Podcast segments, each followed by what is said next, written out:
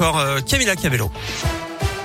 On commence par vos conditions de circulation dans la région. Elles sont fluides actuellement. Ce sera d'ailleurs le cas tout le week-end dans la région. Week-end classé vert dans les deux sens par bison futé pour ce retour des vacances scolaires. À la une, le recours au pass sanitaire autorisé jusqu'à la fin juillet 2022. Le Parlement vient de donner son feu vert en adoptant le projet de loi vigilance sanitaire. Le Sénat, à majorité de droite, s'y était pourtant opposé. Le texte a été validé avec 118 voix pour, 89 contre et une abstention. Coup dur pour les éleveurs français qui vont devoir confiner leurs volailles. Le risque de grippe aviaire vient de passer au niveau élevé en France métropolitaine. En cause, la multiplication des cas dans les pays voisins, selon un arrêté publié aujourd'hui au journal officiel. Confinement pour éviter les contacts avec les oiseaux migrateurs. Alexandre Benalla, bientôt fixé sur son sort. L'ex-proche collaborateur d'Emmanuel Macron est jugé dans l'affaire des violences du 1er mai 2018, aujourd'hui à Paris. La justice devrait rendre sa décision en début d'après-midi. Il avait déclenché la polémique en pleine épidémie de Covid. Le professeur Raoult est entendu ce matin par la chambre disciplinaire de l'ordre des médecins à Bordeaux. 2 plaintes avaient été déposées contre lui par des confrères pour des entorses au code de la déontologie.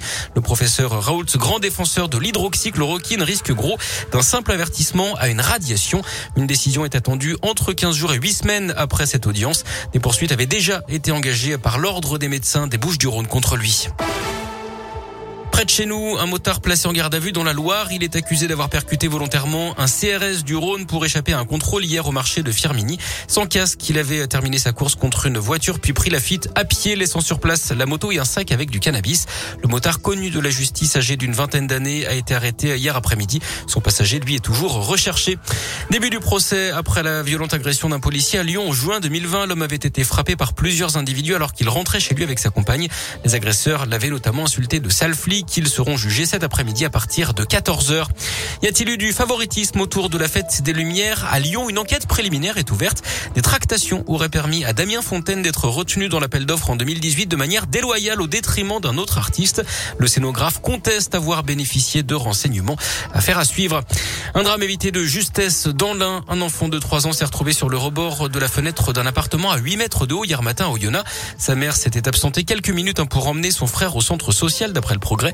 Les voisins ont posé des matelas au sol en cas de chute. Un pompier a finalement escaladé jusqu'au 2e étage pour sauver l'enfant. Ils ont finalement obtenu gain de cause. 72 anciens salariés de l'entreprise Chenefis à Saint-Just-Malmont en Haute-Loire ont vu leur licenciement économique annulé. Décision du Conseil des prud'hommes du Puy-en-Velay qui estime que chacun de ces licenciements est sans cause réelle et sérieuse. Ils dénoncent notamment des manquements dans l'application des mesures de reclassement.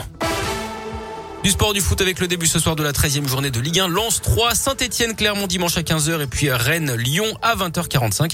Et puis en tennis, énorme défi pour Hugo Gaston. Aujourd'hui, le jeune français affronte le russe Medvedev, numéro 2 mondial, pour une place en demi-finale au Masters de Paris-Bercy. Ce sera tout à l'heure.